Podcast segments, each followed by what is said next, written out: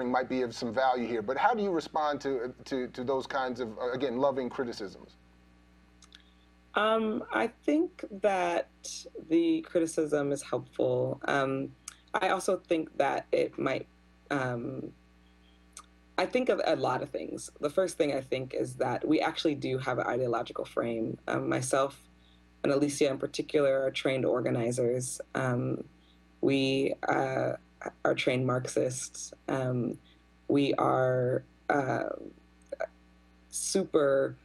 Uh, versed um, on sort of ideological theories. It's becoming very clear that the United States has undergone a cultural, moral, and religious revolution. Militant secularism has arisen in this country, and it's always had a hold on the intellectual and academic elites, but in the 1960s, it captured the young in the universities and the colleges, and we've had this great cultural battle war begin. Since then, secularism has really achieved dominance in the academic community, in the intellectual community, in the entertainment community in Hollywood, and part of the political community, but not the nation as a whole. However, it is much stronger than it was.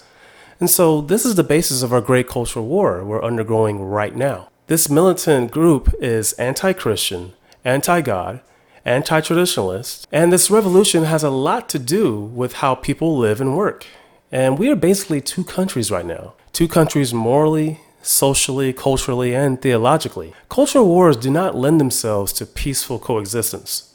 One side prevails or the other side prevails. And the truth is that while the conservatives, in my judgment, basically won the Cold War with political and economic communism, we've lost the cultural war with cultural Marxism which I think has prevailed throughout pretty much the United States or is the now dominant culture.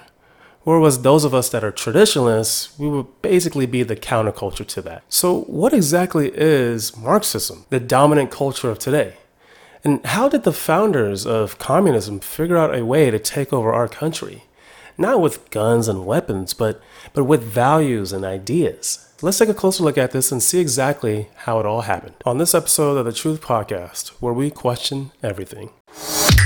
This is a truth podcast where we question everything and no topic is off limits. I got it all covered. Discover the truths about topics you were never taught in school. Learn the uncomfortable and inconvenient truths about current events, geopolitics, culture, economics, and healthcare. You're now listening to the Truth Podcast. Question everything. And now your host, Richard.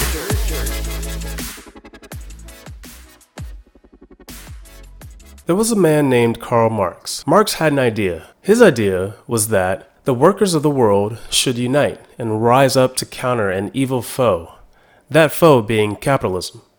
Capitalism, the idea that people and private companies should be able to own the means of production and be free to earn and have as much as they wished, was anathema to Marx.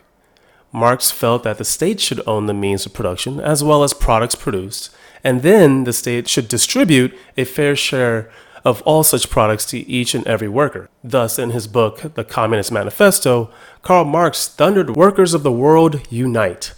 Now, sure, he had a principle to unify all workers in every country. Marx looked forward to eventually taking over the world. Karl Marx believed that you would have uh, a rebellion by the workers uh, against uh, the capitalist system which would then create uh, a Marxist uh, communist society where you would have dictatorship of the proletariat. Unfortunately, when World War I broke out, the workers of the world did not unite.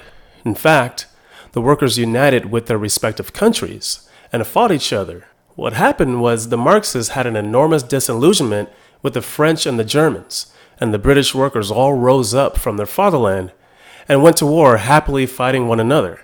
Marx's idea was a total failure.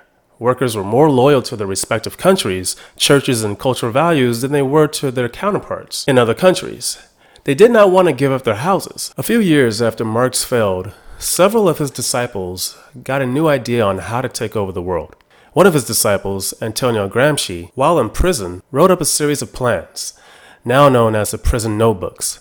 In this plan, Gramsci announced the workers of the world will unite only after the long march is over. the Long March. In other words, they had to get into the culture and change the way of people's thinking. And if people were thinking about patriotism and nation and God and country, that was a mechanism which was too resistant to Marxism. So you had to erode and destroy that in the individuals that began what's called the Long March through the institutions. Through the seminaries, through the churches, through the media, through Hollywood, and all the rest of it, to create an anti Christian culture which would destroy the Christians' beliefs and convictions in the vast majority of the people so they would embrace the ideas of Marxism. The success of cultural Marxism means the demise of the United States Constitution. Constitutions are basically a set of principles. It's like based on ultimately the moral code. When you go back to the Declaration of Independence, and what was the Declaration of Independence, right? The law of nature, of God's right, the ultimate moral code. But if you don't follow those principles, if you try to, as the expression goes, shave off a point here or there to make a buck or two to be reelected or some kind of special interest group to get some kind of government subsidy, then the consequences are going to be in the long run deleterious to society as a whole. And there's the difficulty there. Too many people are thinking in the short term and not applying these principles which are designed to give us a long term stability to this system. So now that you know what Marxism is, how does it tie to Black Lives Matter? Well, there's Black Lives Matter, the concept, and Black Lives Matter, the institution. Most people who sign on to the BLM movement believe that they are backing the concept, but it should be understood very clearly that the institution is reaping all of the benefits and the institution has absolutely no concern for the well being of black lives or equality in this country.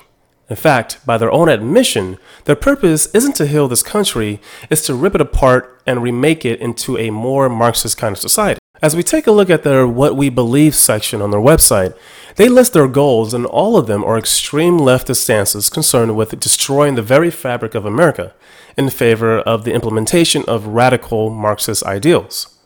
Anything permeated with Marxism doesn't have the interests of the people in mind. It often uses people or causes as an avenue to dismantle and rebuild political systems. Communism and socialism are not a solid system to replace anything with, as it deteriorates and degrades anything it touches, and that includes the lives of the people. These two systems alone have claimed the lives of millions over the span of its implementation in various countries. The black community isn't really a concern for BLM, the institution. If it was, it would be looking into studies on what policies affect the black community on a fundamental level, improving relations between law enforcement and the black community, and putting money towards the institutions that do see marked improvements for the black population's way of life. They have no interest in that, however. They maintain themselves to be a reactive organization that has no interest in fixing the problem. This is evidenced by Cullors' reaction to the Wichita First Steps barbecue event in 2016, where a black community and the law enforcement community got together to have real conversations to provoke better understanding. Cullors immediately distanced BLM from this event and said this quote, We don't sit on panels with law enforcement, and we don't have barbecues or cookouts with law enforcement. We feel the best method at this point in history is by holding police accountable by organizing and advocating for police accountability. Unquote. In other words, BLM's purpose isn't to bridge gaps, it's to criticize and react. This is textbook Marxism, meant to bring down organizations, not help improve them. Supporting the concept of Black Lives Matter, ensuring the equal opportunity and well being of the black community, is what many believe they are doing. And if that's the case, then be sure to only support the concept and distance yourself from the institution, which is putting black lives in harm's way for political and monetary gain. If you found this episode useful, please consider subscribing, leave a comment, like, thumbs up, and share this video with your friends and family. Take care.